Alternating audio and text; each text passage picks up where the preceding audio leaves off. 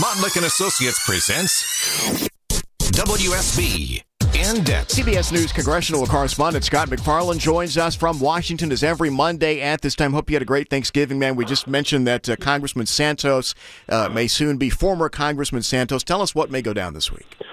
What's interesting to me is over the weekend, the supporters of this expulsion resolution against Santos weren't doing the things you do to whip and get more votes. No dear colleague letters, no galvanizing of support. It indicates to me they think they have the votes already to expel Santos. It'll be a two thirds vote requirement. Two of every three members of the House have to do this to oust him. It could happen as early as Wednesday. I read an article this weekend about just a wave of retiring congresspeople, and a lot of them just say freely out loud, they're over it. they're just over yeah. it. It's not just quantity, it's quality of members. It is some long-time bipartisan members heading for the doors um, from Oregon to California to New York.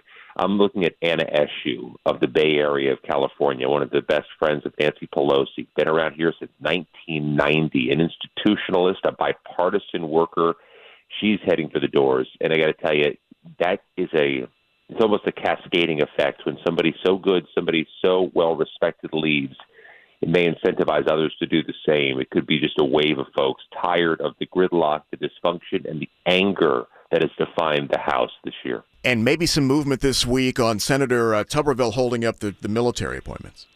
Yeah, Senator Chuck Schumer said yesterday he expects to move on that in the next week or two they're going to have to circumvent Tommy Tuberville. They're not going to change his mind. They're going to actually do the unthinkable around here change Senate rules to avoid the blockade Tuberville has put on military promotions. As a reminder, he says he's doing that until the Pentagon changes a policy that pays for time off and travel services for service members who must now go out of state to get abortion services. CBS News congressional correspondent Scott MacFarlane, Thank you, man. We'll talk to you next week.